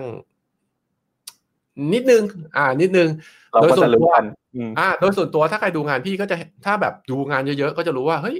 ไอ้แรปขายของมันจริง ๆ ผมไม่ใช่คนแรกในโลกนะ จริง ๆ ถ้าไปดูของฝรั่งเนี้ยเขาก็จะมี music marketing มานานอยู่แล้วว่าเขาก็เอาเพลงที่มันดัง ๆ เอามาแปลง แม้แต่แบบอ่าถ้าย้อนกลับไปตั้งแต่สมัยไมเคิลแจ็คสันเขาก็แปลงเพลงตัวเองให้เป๊ปซี่อะไรอย่างเงี้ยครับ อืมมันมันเป็นเรื่องเก่าเพียงแต่ว่าเรามาทำขัดให้มันเข้ากับปัจจุบันว่า เอ้ย ปัจจุบันเพลงแรปมาว่ะ อย่างปีที่แล้วเพลงแรปมา อะอ๋อเราก็ทำเพลงแรปไปสิตามกระแสไปอะไรอย่างเงี้ยครับ อืมแค่นั้นเอง เพราะฉะนั้นหนึ่ง การลอกไม่ใช่ไม่ใช่เรื่องผิดครับ เออ มันจะมีโค้ดอยู่เขาบอกว่าอะไรนะ great great artist อะไร imitate อะไรสักอย่างครับ ก็คือ ไอศิลปินที่เก่งอะ ก็คือเขาก็คิดได้แหละ แต่ไอศิลปินที่สุดยอดอะคือแม่งก็คือก๊อปได้อย่างแนบเนียนมากๆ เออ แต่จงก๊อปอย่างมีจรรยาบรรณ แล้วก็ข้อที่สองจะมีคนถามเสมอว่า แล้วไอเดียมาจากไหนครับ จดเสมอครับ อะไรก็แล้วแต่วิ่งผ่านหัวปั๊บ เปิดโทรศัพท์มา จดจดจดจดจดจดจดจดจดจดจดลงไป เพราะว่านั่นคือ นั่นคือคอนเทนต์ของคุณ เออ เรานั่งอยู่ในวงเล่าอย่างเงี้ยครับ นั่งคุยกับเพื่อน เอ้ยพวกนี้โคตรฮาเลย ถ้ามันผ่านลมไปมันก็จะเป็นแค่ความรู้สึกดีๆ ที่อยู่ในความทรงจำของเรา แต่ถ้าเราจดเอาไว้ปั๊บอืมมันอาจจะกลายเป็นไอเดียอันนึงที่คุณเอาไปขายลูกค้าแล้วได้เงินมาหลักแสนนะ อ่า เพราะฉะนั้นจดเอาไว้ครับ พอจดไว้ปั๊บแล้วเวลาลูกค้ามาเหมือนที่บอกว่าแอร์เอเชียครับ จดไว้ว่ามีเรื่องนี้อยากเล่า ลูกค้าก็มาปั๊บอ้าวชนกันได้พอดี ใช้ไอเดียนั้นได้ อ่า ก็จะช่วยให้คุณตัน ตันได้ยากขึ้น แต่ถามว่าอืมพี่เอ็ดเคยตันไหมตันมีครับ หลังๆนี่หลังๆนี่นั่งมองผนังแบบ อ่ากูทำอะไรดีวะอืมอืมอืมอืมแล้วอย่างเงี้ยอย่างที่พี่บอกว่าอะต้องลอกให้ให้เก่งดูให้เยอะ อย่างของอืมพี่มีแบบมีเรามีตามใครเป็นพิเศษไหมครับ ที่เราแบบอุ้ยเสพคอนเทนต์ของเขาเยอะมากเลยอย่างเงี้ยเผื่อแบบอะหลายๆคนอยากจะไปดูบ้างอืมส่วนใหญ่ดูมีมเลยครับ มีมที่เขาแชร์ๆกันหรือว่า เอ่อ ฝรั่งเขาเล่นมีมอะไรกันอยู่ก็ไปดู แล้วก็เออส่วนใหญ่ก็ Google นะครับ ส่วนใหญ่สมมุติว่าเราทำเกี่ยวกับเรื่องเตียง เราก็ search เลย bed bed เนี่ยแหละครับ แล้วก็เว้นอันนึงแล้วก็มีม me me แล้วก็ดูว่าเอ้ยมันมีมุกอะไรอยู่ในเน็ตบ้าง เออ อันนี้มัน relate กับคนเยอะดีเว้ยอะไรอย่างเงี้ย แล้วเราก็ค่อยเอามาเล่นมุกว่าแบบ เฮ้ย อันนี้มันมันมีบางอันที่มันจะ relate กับฝรั่งนะครับ แต่มันไม่ relate กับคนไทย อย่างเช่นมีมีของโดนัลด์ทรัมป์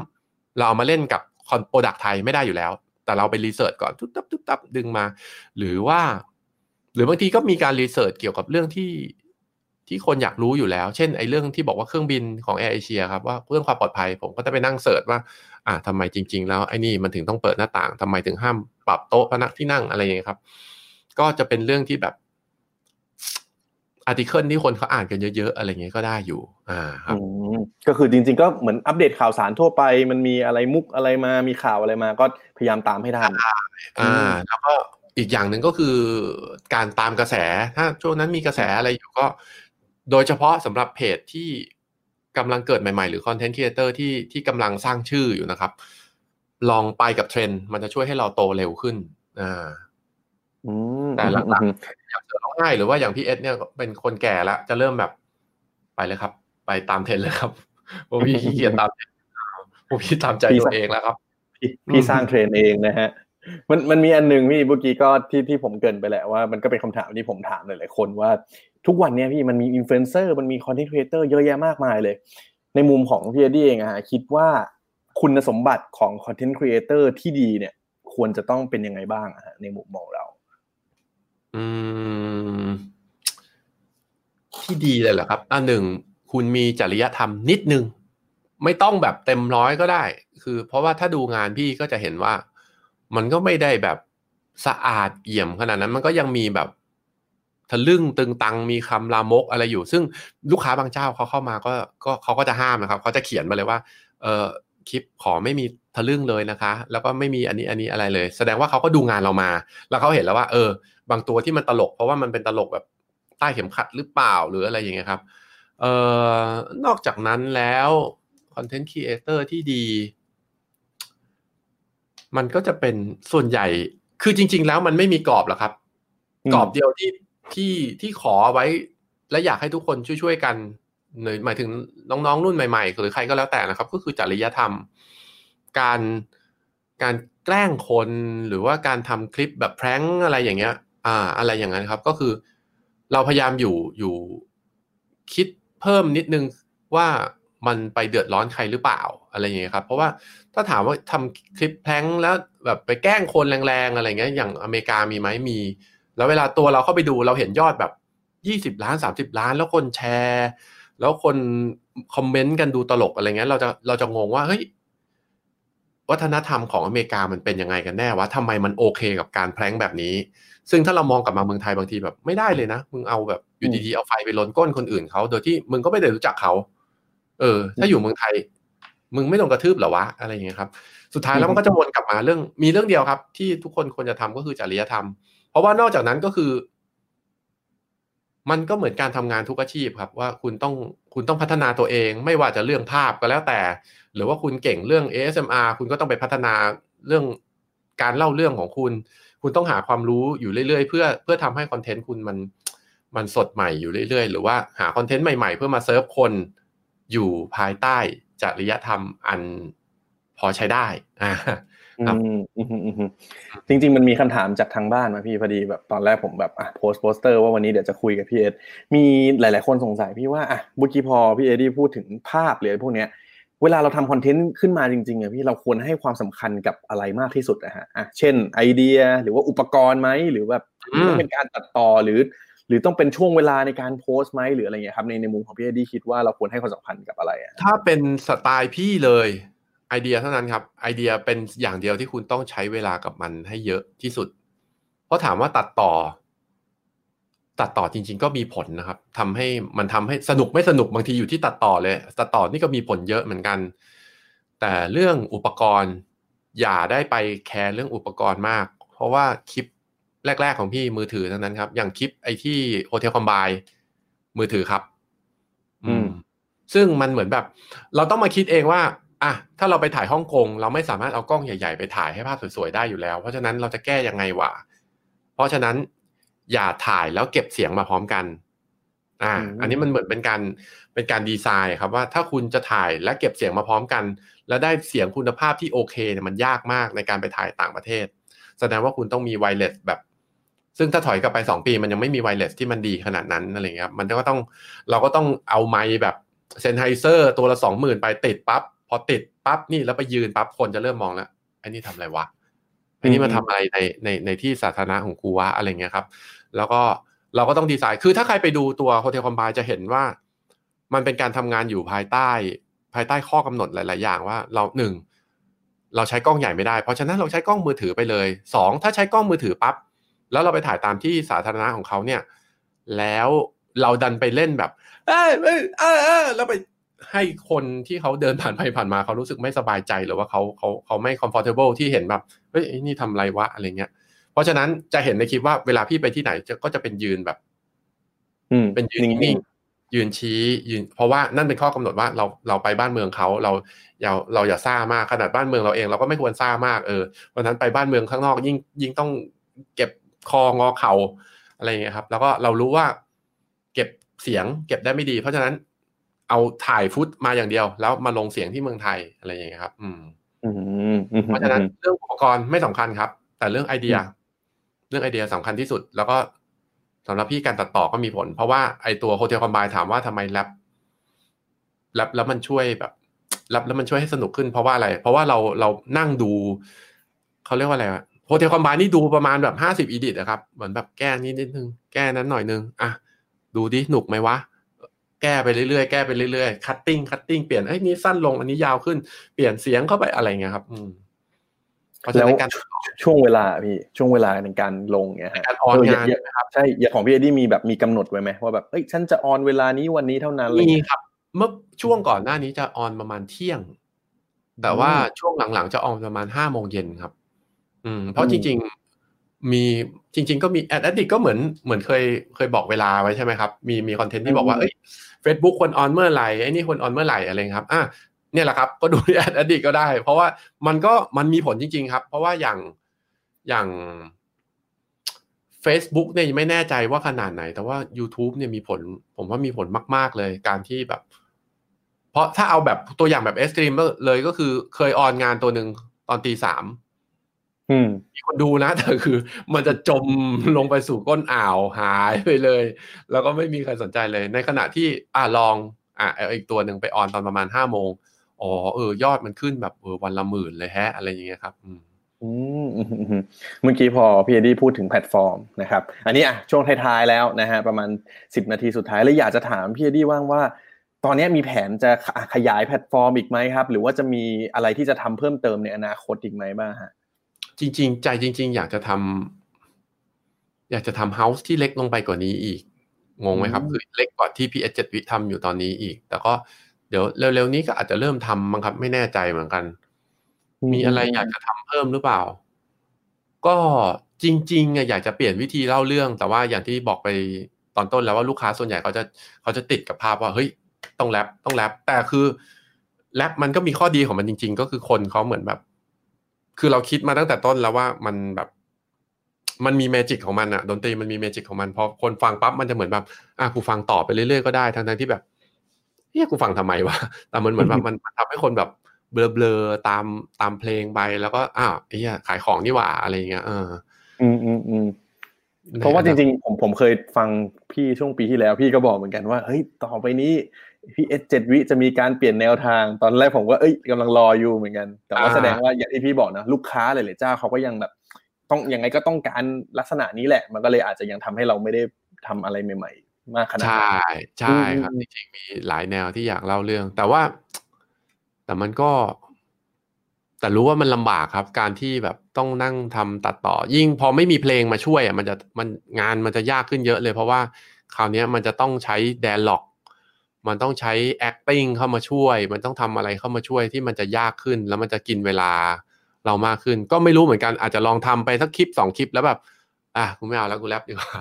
เออใครจะไปรู้ เออเพราะความขี้เกียจก็ยังก็ยังเป็นตัวตัวดึงเราไว้อืมอืมอืมอืมอืมมันมีคนเขาบอกว่า t ิ k t o k มาแรงมากเลยพี่พี่รู้สึกยังไงกับ t ิ k t o k บ้างอะฮะทุกวันนี้ อ่า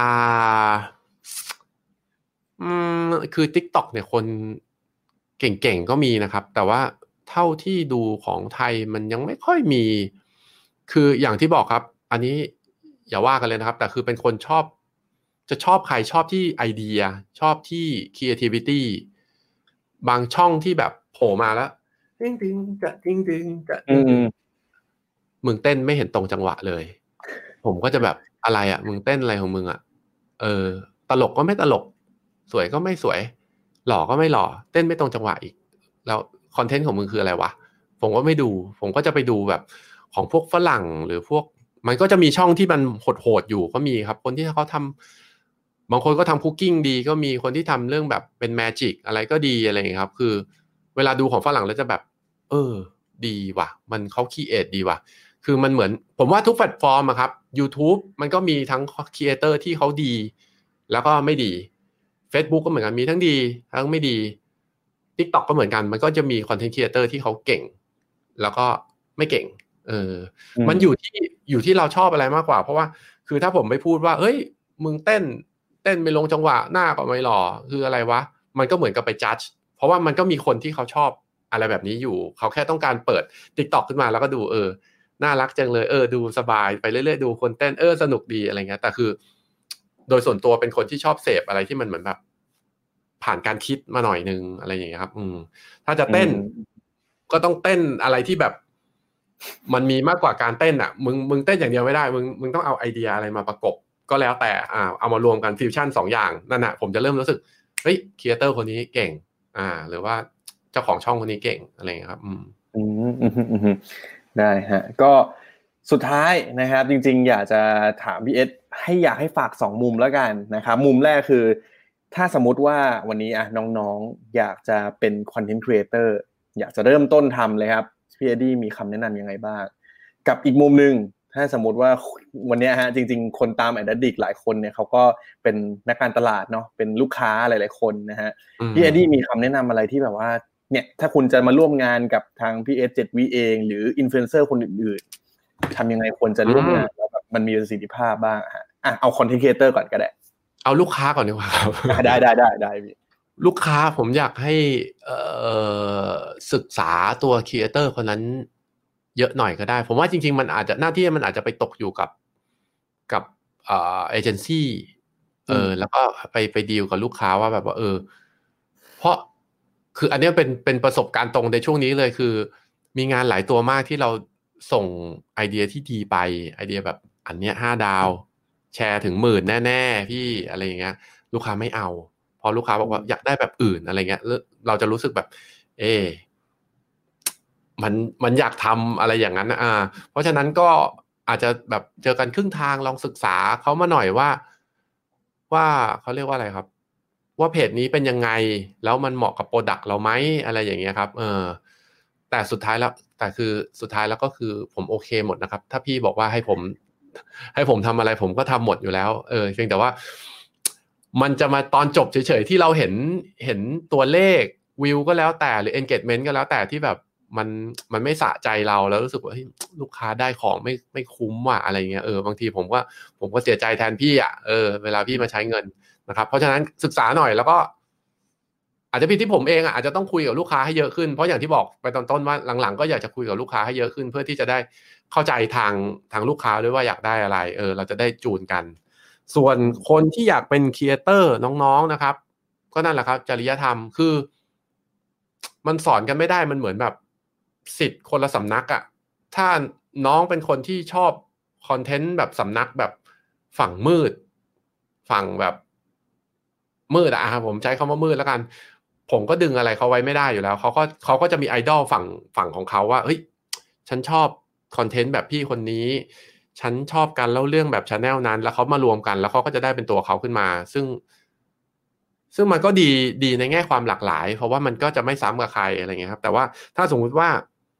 ใครที่รู้สึกว่าเฮ้ยชอบ content แบบเสือร้องไห้นะ แบบชอบแบบพี่เอเจ็ดวีนะก็หลักๆ ครับจริยธรรม คือไม่ต้องมีแบบสูงส่งพระอรหันต์ขนาดนั้นก็ได้เอาแค่แบบ ช่วยผลักดันให้สังคมมันมี content ที่มันสนุกด้วยแล้วก็มันไม่ก้าวร้าวเกินไป อ่า อะไรอย่างเงี้ยครับ อืมอืมฮึอืม นะฮะก็วันนี้นะครับถือว่าเป็นการเจาะลึกกับพี่เอ็ดดี้แบบเต็มๆเลยนะครับ เห็นได้ทั้งแต่ตั้งจุดเริ่มต้นนะครับ แล้วก็เบื้องหลังการทำงานทุกกระบวนการนะครับ เห็นแม้แต่กระทั่งภาพ brief ภาพไอเดียที่แปะไว้อยู่นะฮะแล้วก็ได้เห็นคำแนะนำเยอะแยะมากมายที่ผมเชื่อว่าวันนี้ทั้งในมุมของ content creator เองนะครับหรือว่านักการตลาดลูกค้าหรือแม้แต่เอเจนซี่เองเนี่ยก็น่าจะได้มุมมองดีๆนะครับในการร่วมงานกับอินฟลูเอนเซอร์อย่างของ PS7V นี่เอง นะฮะครับก็สุดท้ายครับอยากให้พี่เอ็ดดี้ฝากหน่อยละกันนะฮะว่าถ้าสมมติตอนเนี้ยเฮ้ยอยากจะติดตามพี่เอสเจ็ดวิเนี่ยอาจบางคนอาจจะตามเฉพาะ Facebook มีช่องทางอะไรอื่น ๆ ที่สามารถติดตามได้อีกบ้างครับ อืม จริง ๆ ในเรื่องความขี้เกียจก็จะเห็นได้จากอันนี้อีกอันหนึ่งครับ คือเป็นคนที่ใน Facebook ก็จะไม่ก็จะไม่เอาเขาเรียกว่าอะไร Instagram Twitter TikTok อะไรมาแปะคือเหมือนว่า กูก็ปล่อยไว้อย่างนั้นแหละ คือจริง ๆ แล้วมีทั้งอินสตาแกรมแต่ว่าอินสตาแกรมแทบไม่เล่นเลย เพราะว่ารู้สึกว่าอินสตาแกรมมันเป็นโลกของผู้หญิงนะ ผู้หญิงอืมเข้าไปเขาก็จะดูชุดสวยงามของเขา เขาก็ไปถ่ายรูปกับคาเฟ่เขาใส่ชุดว่ายน้ำแล้วไปเที่ยวอะไรกัน คือเราเป็นผู้ชายอะบางทีเราถ่ายรูปแล้วก็โพสต์แล้วไงวะ เออ แล้วใครจะมาดู ก็เลยไม่ค่อยได้อัพอินสตาแกรมครับ อินสตาแกรมนี่ปีหนึ่งอาจจะอัพรูปประมาณแบบห้าหกรูป เป็นรูปอืมของลูกค้าไปสักสองรูปอะไรเงี้ยเป็นรูปที่แบบเอออยากลงรูปลูกไว้นานๆที TikTok ก็มีเพิ่งลงไปโพสต์เดียว ซึ่งเป็นโพสต์ของลูกค้ายำๆล่าสุด อืมอืมอืมก็คือขี้เกียจเล่นครับ แต่จริง ๆ คือให้เล่นก็ได้อะแต่คือต้องเอาเงินมาวางก่อนแล้วเออเดี๋ยวเดี๋ยวลงไปเล่น แล้วก็ เออมีอะไร YouTube อ่า YouTube จะมีจะมีช่องที่เป็นของตัวเอง แต่คือ มันเป็นช่องที่เอาไว้แปะเหมือนแปะ port มากกว่าครับอืมเพราะว่า อ่าอันนี้เป็นมันเป็นเรื่องทาง mechanic แล้วครับ คือ ถ้าเอางานโฆษณาของพี่เอเจ็ดวิไปแปะในช anel ของเสือร้องไห้อะมันจะกลายเป็นขยะทันที เพราะว่างานของพี่เอเจ็ดวิเนี่ยมันเป็นงานที่ถูกสร้างมาสำหรับ Facebook มันเป็นวิดีโอสั้นๆสองนาทีหนึ่งนาทีครึ่ง ซึ่งพอไปแปะบน YouTube ปั๊บคนจะแบบเฮ้ยโฆษณาแว่อะไรเงี้ยครับ อืม ก็เลยทำช anel ของตัวเองแยกขึ้นมาอีกอันหนึ่งเพื่อเอาขึ้นไปว่ามีงานอะไรบ้าง ที่ทำขึ้นมาเพราะว่าเวลาไปบรรยายครับ แล้วบางที่แบบ พี่ได้โหลดวิดีโอมากูไม่ได้โหลดกูมีเอ่อไม่มีอะไรให้พวกมึงดูเลยกูทำไง ก็เลยวันหนึ่งก็เลยรู้สึกว่าเออถ้างั้นก็ทำช่อง YouTube แล้วก็อัปโหลดวิดีโอขึ้นไปขึ้นไปขึ้นไป แล้วเวลาไปบรรยายก็จะบอกว่าอ่าตัวนี้ครับ ตัวนี้อืมคิดเป็นแบบนี้ครับ แล้วก็ขั้นตอนการคิดเป็นแบบนี้ครับ แล้วก็จนเสร็จงานให้ลูกค้าอะไรเงี้ยครับอืมจริง ๆ แล้ว search พีเอชวีครับมีมีเกือบทุกแพลตฟอร์มครับ Twitch stream เกมอะไรก็มีครับ แต่คือเล่นเล่นหลัก ๆ ก็มีอยู่ที่เดียวคือ Facebook อืมอืมอืมฮึ แล้วถ้า YouTube อ่าก็จะไปเจอกันในเสือร้องไห้ อ่าอืมอืมนะครับ ก็วันนี้ขอบคุณพี่เอ็ดดี้มากนะฮะ คิดว่าเดี๋ยวในอนาคตอะผมจะรอติดตามแนวทางใหม่ ๆ ที่อย่างที่พี่บอกนะครับ แล้วก็เดี๋ยวลองดูถ้าสมมติว่ามีโอกาสเนี้ยอาจจะให้พี่เอ็ดดี้ชวนเพื่อนๆนะครับ ลองมาพูดคุยในอีกมุมหนึ่งบ้างว่าอย่างของเสือร้องไห้เองอย่างของช่องอื่นๆเนี่ยเป็นยังไงกันบ้างนะครับ ก็อืมต้องขอบคุณพี่เอ็ดดี้มากเลยครับ วันนี้ที่มาแบ่งปันกันครับ ขอบคุณครับ ขอบคุณครับ เจอกันครับเฟิร์สขอบคุณครับ วันนี้ก็ได้ประโยชน์กันเต็มๆนะครับ ก็ผมทวนอีกนิดนึงแล้วกันนะครับสำหรับสิ่งที่วันนี้เนี่ยพี่เอ็ดดี้ย้ำให้เราฟังกันหลายรอบเลยนะครับ คือถ้าใครเนี่ยอยากจะเป็น content creator นะฮะอย่าลืมจรรยาบรรณจริยธรรมอะไรต่าง ๆ นะครับ เราสร้างสรรค์คอนเทนต์เนี่ยแน่นอนว่ามันส่งผลกระทบกับคนที่รับชมเราเหมือนกันนะครับ ดังนั้นอย่าลืมคิดว่าเฮ้ยสิ่งที่เราสร้างสรรค์ไปเนี่ยมันมันให้อะไรกับคนนะครับ ถ้าช่วยกันได้ก็พยายามจะทำให้สังคมเนี่ยมันมันดีมากขึ้นกันแล้วกัน นะครับก็สำหรับใครที่มาระหว่างทางนะฮะก็ไปย้อนดูกันได้นะครับเพราะบอกเลยว่าวันนี้เนี่ยพี่เอ็ดดี้เจาะลึกในหลาย ๆ มุมที่เป็นประโยชน์กับเพื่อน ๆ มาก ๆ จริง ๆ นะครับ ก็ดูกันได้ครับที่ทางทั้ง Facebook นะครับ YouTube แล้วก็พอดแคสต์ด้วยนะฮะวันนี้ก็ขอบคุณทุกคนมากครับ แต่ว่าพรุ่งนี้นะครับเราจะเจอกันอีกครั้งหนึ่งนะครับในสัปดาห์นี้ ซึ่งแขกรับเชิญของเราในพรุ่งนี้ครับเรียกได้ว่าพิเศษมาก ๆ เหมือนกันนะครับถ้าใคร อยู่ในวงการการตลาดต่างๆเนี่ยรับรองเลยว่าน่าจะคุ้นเคยกับเขาแน่นอนนะครับนั่นก็คือพี่ทิพย์นะฮะที่พรุ่งนี้เนี่ยเราจะมาเจาะลึกเกี่ยวกับงานล่าสุดที่กำลังจะจัดขึ้นนะครับนั่นก็คืองาน Digital SME Conference Thailand 2020นะฮะเดี๋ยวเราลองมาดูกันว่าในงานนี้เนี่ยทำไม SME ถึงห้ามพลาดนะครับพรุ่งนี้เจอกันครับสองทุ่มตรงเหมือนเดิมนะครับวันนี้ขอบคุณทุกคนมากครับที่ติดตามรับชมรับฟัง Addict Talk ครับไว้เจอกันตอนหน้าครับขอบคุณครับ สวัสดีครับ